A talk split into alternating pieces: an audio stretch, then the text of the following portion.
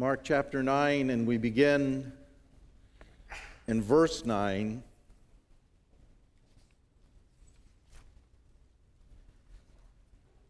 As they were coming down the mountain, Jesus gave them orders not to tell anyone what they had seen.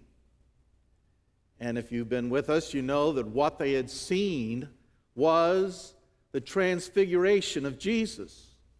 This extraordinary time, they didn't know what to make of it, they didn't know what to say, where really the deity of Jesus just kind of flashes forth. He's come in humility. There was no nothing in his appearance. Isaiah prophesied in general in the Messiah that people would notice him or be attracted to him, except for then, when his clothing, his face, just everything about the incarnate Son of God flashed forth in deity that was just stunning and dazzling and extraordinary. And they heard God's voice, God speaking directly, audibly from heaven. This is my Son, whom I love. Listen to him. And so now they're coming down off that mountainside. And as they come down off the mountain, Jesus gives them orders not to tell anyone about it not to say anything about the extraordinary vision that they've just seen or the words that they've just heard until the Son of Man has risen from the dead, it says. Then they can and should tell. And we'll come back to that a little later the disciples, you know, they kept the matter to themselves, discussing what rising from the dead meant. What is Jesus talking about? He's predicted it already. He's going to again, as we'll see. But as we've already seen, a dying Messiah just isn't in their theology, isn't under, in their understanding of how God and the things of God could possibly work. And they asked him, Why did the teachers of the law say Elijah must come first? They just saw Elijah on the mountaintop, so now they're thinking about those prophecies about Elijah as the forerunner of Messiah. And I think they're thinking, wait a minute, if Elijah's appearance is the precursor to messianic glory, how can there be a death by crucifixion coming up? Jesus replied, To be sure, Elijah does come first and restores all things. So he affirms what Malachi prophesies about the coming Elijah, but he reminds them that there were parts of their Bible that they kept missing or skipping over or not paying attention to. And so he says, Why then is it written in places like Isaiah 53 that the Son of Man must suffer much? and be rejected. And then he backs up a little bit, but I tell you, Elijah has come. And who is Jesus talking about there? John the Baptist, who came in the spirit and the power of Elijah. Elijah had his Jezebel and Ahab. John the Baptist had Herodias and Herod. Elijah has come, and they've done to him everything they wished, just as it is written about him. And then skip down to verse 30. Again, after a, another miraculous episode, they left that place and passed through Galilee. Jesus didn't want anyone at this time to know where they were because he was teaching his disciples. He was going deeper with them than what he publicly and generally taught. And he said to them, The Son of Man, one of the titles for Messiah, the end time king who was to come, the Son of Man is going to be delivered into the hands of men. He's going to be turned into or turned over to men. They will kill him, and after three days, he will rise. And then just this honest, frank editorializing by Mark. But they did not understand what he meant. And then this. And were afraid to ask him about it. They didn't even want to go there. To me, that's, you know, this is the realism, the stark realism of what Jesus and the work of Jesus and the person of Jesus. It's not easy, it's not tidy, it's not comfortable, it's not fun and happy and enjoyable and positive all the time. There are going to be realities, there are going to be events, there are going to be experiences that are going to be so horrific that they don't even want to think in those categories. And that challenges me not to be in the mode of only wanting a Christianity that fits with the kind of Christianity that I'm going to like and I'm going to find palatable and acceptable already. I have to go wherever the realities of who Jesus was and what that means truly take me. And so this morning, as I was studying for this passage all week, and um, it's kind of a different passage, there's a lot of sort of mysterious stuff in there. And for a while, I went this way, and that was kind of the emphasis. And then I think, well, I talk more about the sufferings of Jesus or what's going on with the Elijah passages. And then it occurred to me from one of the sayings, phrases in here, that sometimes it's probably good for us, as important as it is to look at the details along the way, to look at the trees, that sometimes if we're going to understand the entire Gospel of Mark, and really the entire Gospel and the story of the Bible, we've got to take steps back and see how it all goes together and see how it all fits together. And so that's what I want to do a little bit more of, or try to do together this morning. Basically, around these three ideas. The first one, rooted very clearly in the passage, you cannot rightly understand Jesus until you truly understand, until you understand the truth about his death and resurrection. That's why he, there is what theologians and commentators call the command to silence. He gave orders don't tell every, anybody what you saw. He's done that repeatedly beforehand in this gospel. Something miraculous will happen, and or there will be a miraculous declaration about him. You're the Messiah, you're the Son of God. And Jesus says, Don't tell anyone. Why? Don't tell anyone until the Son of Man's risen from the dead. Until the death, the crucifixion has happened, culminating in the extraordinary resurrection three days later, you won't possibly get it right to understand what all these miraculous things, you won't understand the transfiguration correctly. It's only in light of Christ's full and finished work of saving death and victorious resurrection that you can really look back and understand the true significance and meaning of even something as extraordinary as the transfiguration. So, first, as I said, you can't rightly understand Jesus until you understand the truth about his death and resurrection. That's still true today.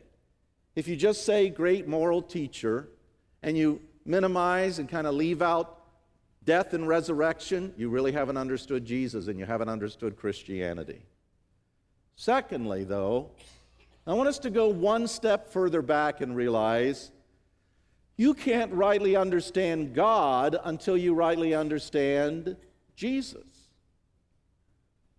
And then, thirdly, one more step back, although we're going to take these in reverse.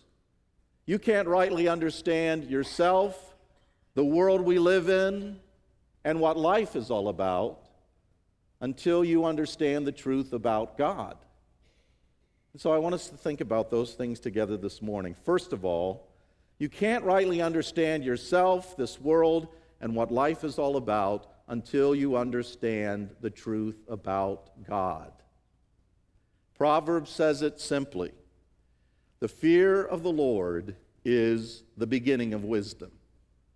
To flip it around, if you want wisdom and understanding and insight, what is life all about?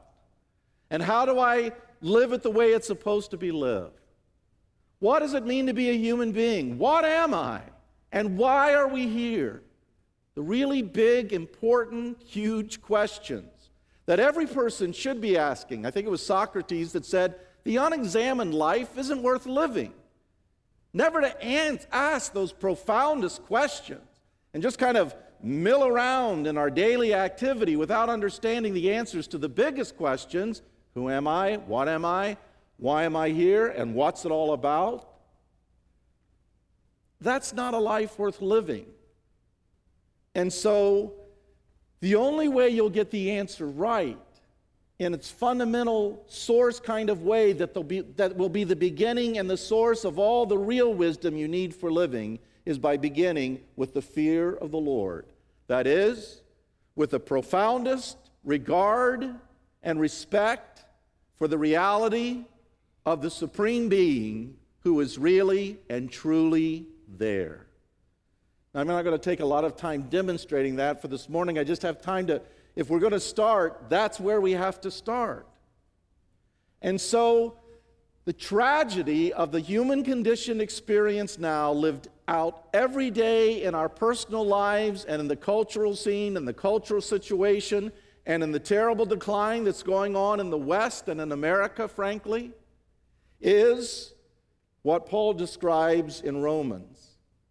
Romans chapter 1.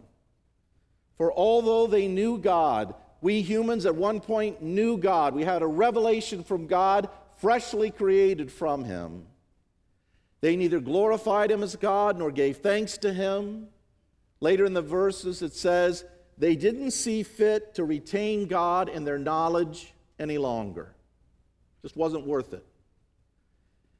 And so their thinking became futile, and their foolish hearts went dark. And although they kept claiming to be wise, they became fools. And he says in Romans chapter 3 ruin and misery mark their ways, and the way of peace, the way to shalom, the way to peace that we're always talking about, they don't know. Why? Because again, Paul says, echoing the Old Testament, there's no fear of God before their eyes. Or as one translation puts it, there's no fear of God in their view of the world. And I'm just here to say you will never get it right as to why we're here and what it means to be a human being until you start with God, the God who's really there. Here's something that I started in New Horizons last Sunday, and then I mentioned it on Wednesday night. And I thought, well, I've got a chance to speak to the whole church this Sunday, so here is a new assignment for you to also help you in your witnessing and to, in your evangelism and to start up spiritual conversations with people. I want you to go and cultivate those conversations, if you will, along these lines and say, hey, I'm a part of a religious studies class. That's count that as this this morning. This is a religious studies class. It's more than that, but count it as that. And say, and my teacher gave me an assignment. I'm the teacher this time. Here's the assignment. There are certain questions that he wants me to ask people who aren't Christians just to try to better understand what people are thinking about religiously and spiritually. Now, I really don't mean this as some kind of deceptive things. I really do want to hear what people's answers are to the questions I'm about to give I want more than that. We want their conversion, which is a loving thing for them, but I don't want less than that. I really don't understand at this point the non Christians' answers to the questions that I'm going to give you to ask. And I love it if you use these questions to try to generate spiritual conversations that can lead on in evangelism. First of all, Simple question Do you think there is a God or there is no God? Now, from the noisy atheists and everything that you hear all the time, you might think, well, a lot of people, most people don't think there is a God. But, you know, if you reflect, that really doesn't seem to be the case. Even still, in our increasingly secularized uh, culture, when something terrible happened a few Sundays ago, the President of the United States, the leader of the free world, made allusion to it being especially tragic that it happened on the Lord's Day. It happened on a Sunday. And so, I think if you think about it, if you're like me, most of the people you encounter, they do believe there's a God. They really do. Very few convinced, absolutely sure, hardcore atheists out there. Some, but not very many, I don't think. The Bible, Romans 1, says deep down, deep down, deep down, there aren't any. They know God. And they know, according to the end of Romans 1, that living in disobedience to Him deserves death. Did you know that the Bible says that the unsaved person deep down knows that too? But even if they profess to be atheist, most don't. But for those who say, no God at all, I don't think there is a God, then ask them, you know, if that's true, how do you get to meaning and to morals.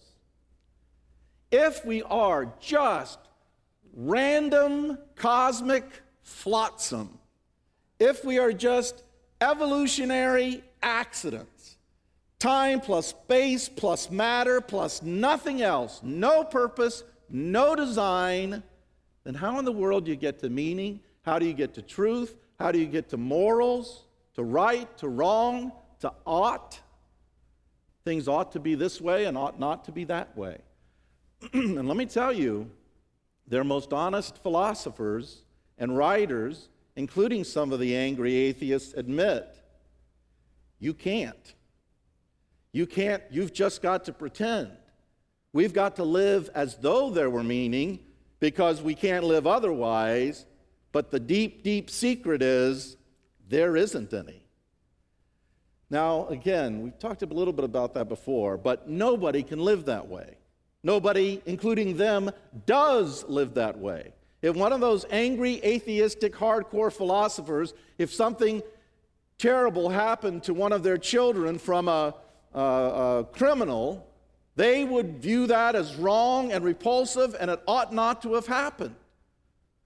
But they have no reason, in their own way of thinking and worldview to say that and to conclude that, and in their own writings, they admit it.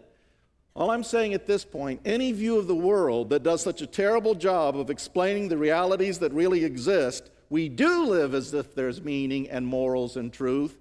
Something's wrong with that worldview in a fundamental way. And so, God or no God, that's the first question and that kind of challenging connection to it. Then, the great majority, I think, of the people that you'll interact with will say, No, I think there's a God. I, I do. I, I do think there's a God. And then the next question to me, logical seems to be, Well, how do you know what he's like? I'm going to say he. You know, for sake of argument, they might say otherwise. But how do you know what he's like? And how do you know what he wants? It's extraordinary to me to imagine there is a God, but he wants to have nothing to do with us and hasn't communicated to us at all. And so, how do you know what God is like and how do you know what God wants? And there are only so many answers. Historic Orthodox evangelical Christianity says God has spoken, He's given us His word. Hebrews 1 starts off in times past, he spoke in many different ways by the prophets, and in these last days, he's spoken to us by his Son. So that's an extremely coherent explanation. We know what God is like and what he wants because he has spoken, and it's been inspired by him in the Bible that we have. But if you don't have that, then what? Well, just kind of private personal intuition and just sort of my own imaginings. That's really the only other source, isn't it? If it doesn't come from him, the knowledge of God, it comes from us. And then I think you're really, really, well, then whose imaginings? Whose intuitions? Who says? And then my third question would be what will you do with Jesus, especially his resurrection, and the whole C.S. Lewis liar, lunatic, or Lord?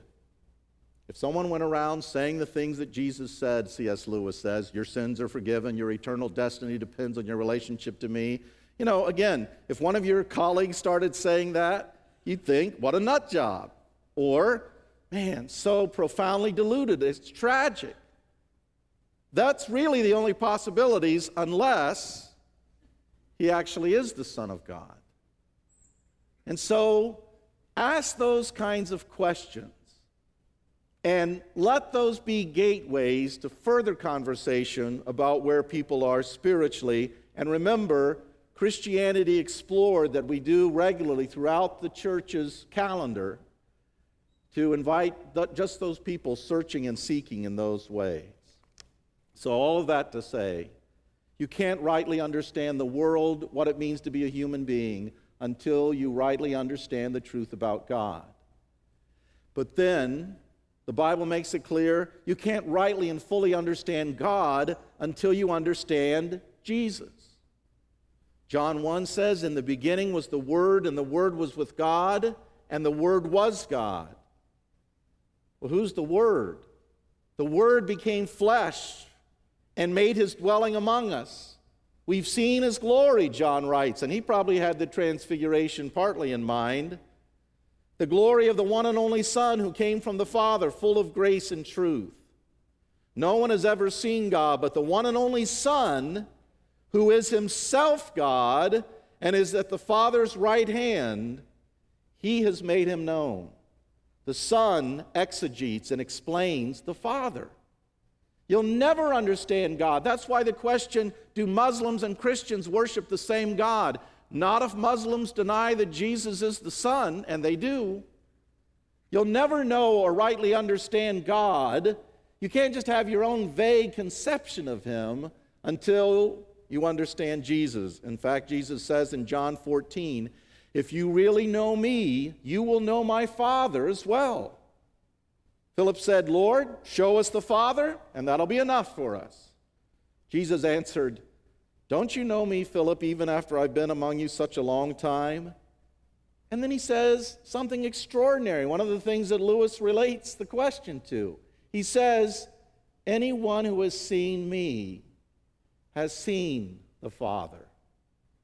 Look at Jesus. Listen to Jesus.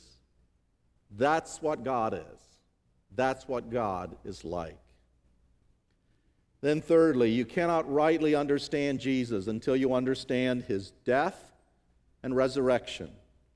That's basically the meaning of that saying in verse 9. And so, just to remind us this morning, the big picture of Christianity what is the meaning of his death? And to answer that, I just want to other Bible passages. Jesus himself says, The Son of Man came to give his life, that's his death, as a ransom for many. It's going to set slaves free. Romans 5 or John 3:16, the most famous verse in the Bible, for God so loved the world that he gave his only begotten son, turned him over for death, that whoever believes in him should not perish but have everlasting life. That's the meaning of his death. Romans 5, you see at just the right time when we were still powerless, Christ died for the ungodly. Verse 8, but God demonstrates his own love for us in this while we were still sinners, Christ died for us. Since we have now been justified by his blood, by that dying. That dying puts us right with God because he's our sacrifice and our substitute. How much more shall we be saved from God's wrath through him?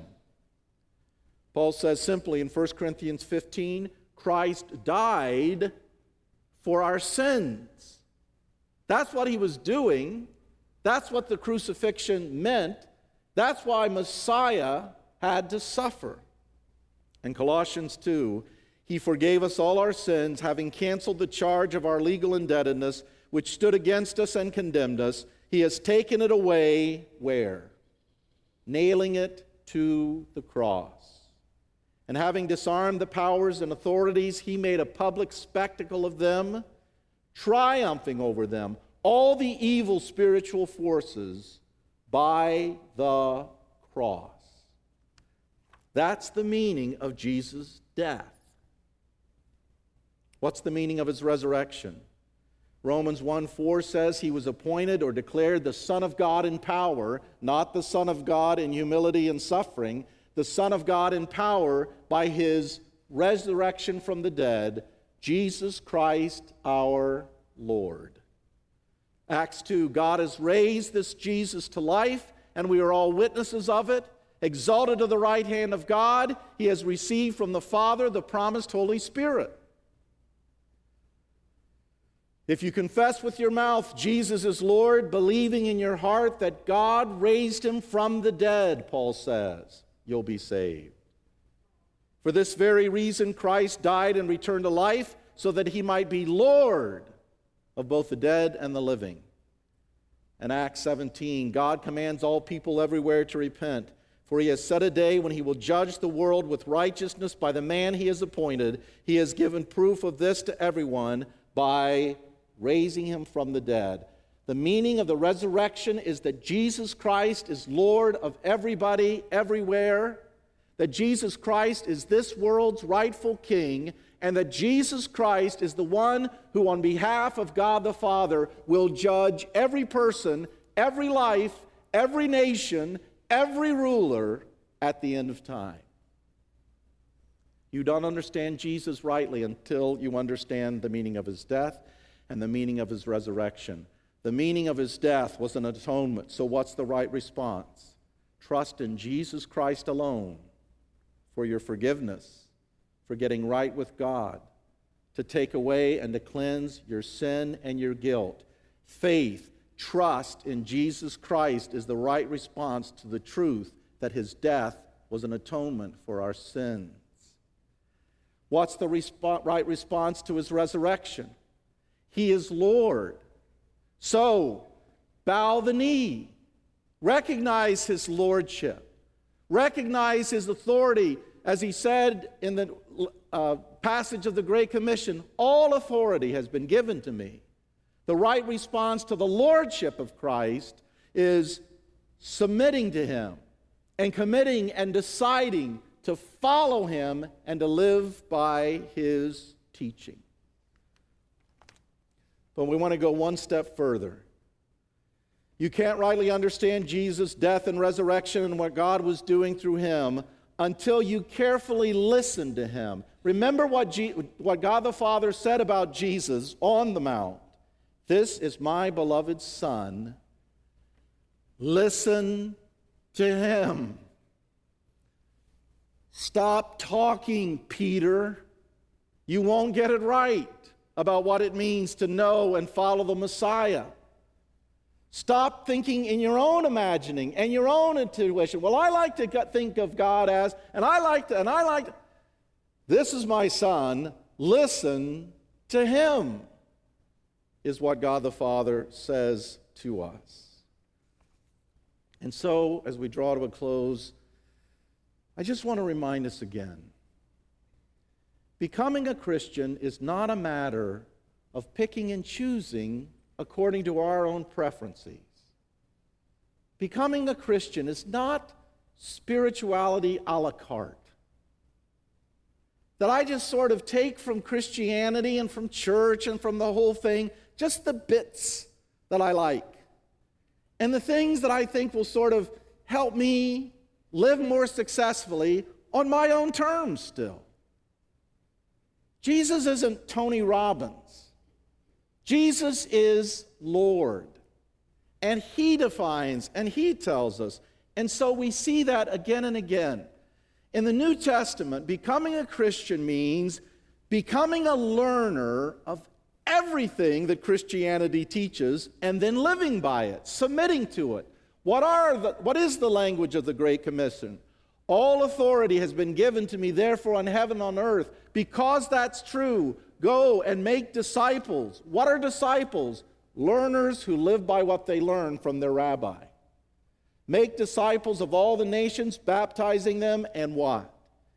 Teaching them to obey what again?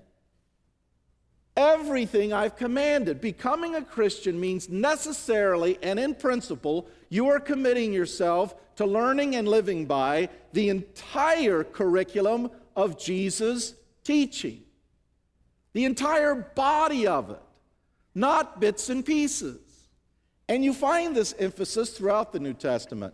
Paul says, describing the conversion of the Roman Christians, Thanks be to God that though you used to be slaves to sin, you have come to obey from your heart the pattern of teaching that has now claimed your allegiance. The entire body of doctrine.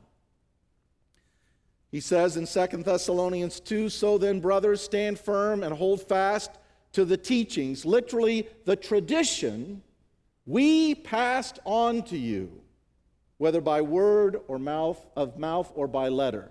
So it's an entire tradition that gets passed on and learned and lived by, not Christianity a la carte. Jude called it the faith, what? Once and for all, handed down to the saints.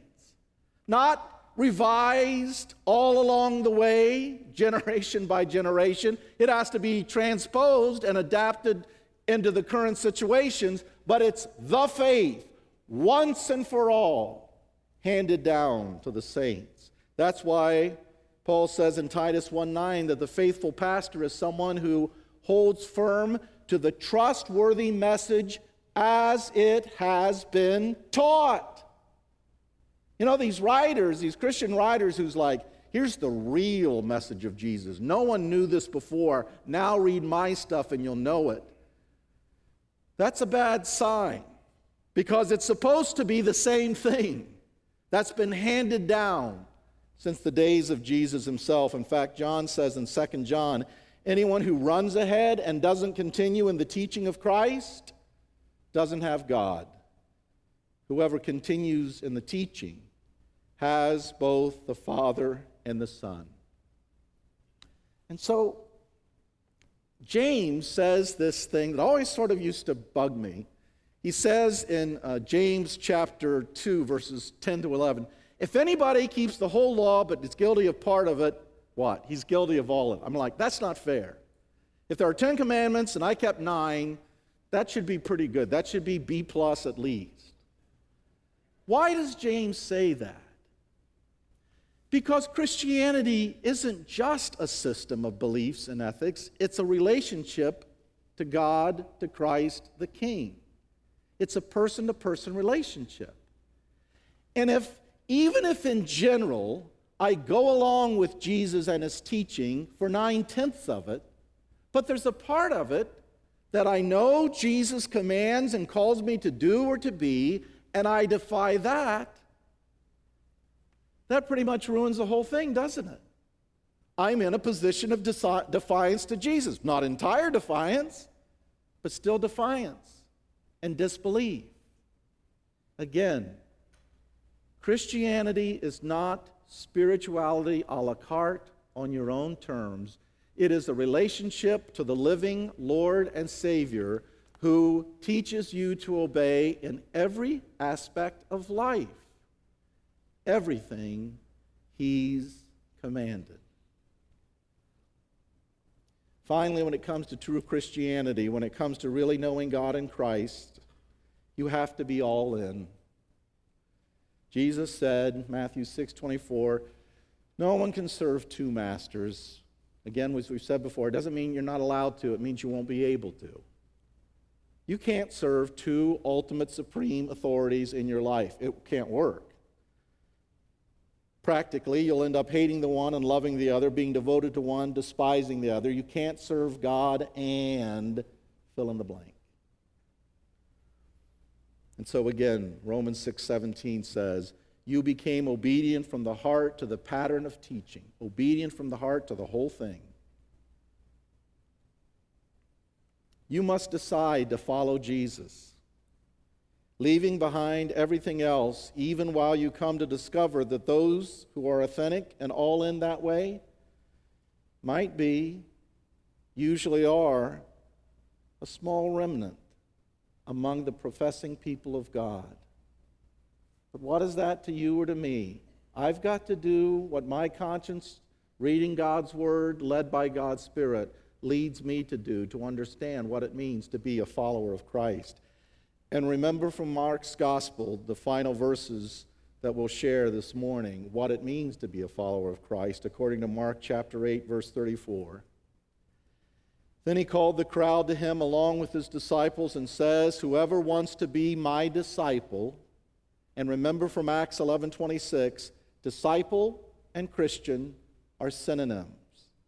So, whoever wants to be a Christian must deny himself and take up his cross and follow me.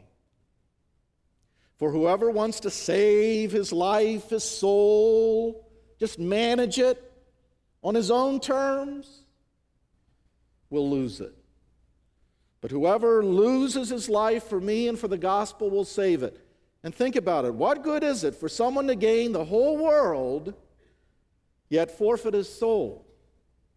Or what can anyone give in exchange for his soul? If anyone is ashamed of me and my words in this, face it, adulterous and sinful generation, and that was a phrase often used about the professing people of God, too. The Son of Man will be ashamed of him when he comes in his Father's glory with the holy angels. And he is going to come that way. The Messiah, the once crucified, now risen at God the Father's right hand, Jesus, is going to come again with the Father's glory. And many who are first now will be last. And many who are last now will be first. Let's pray. Father, I pray that you will continue to use your word, the Gospel of Mark, to teach us what it really means. What it really means.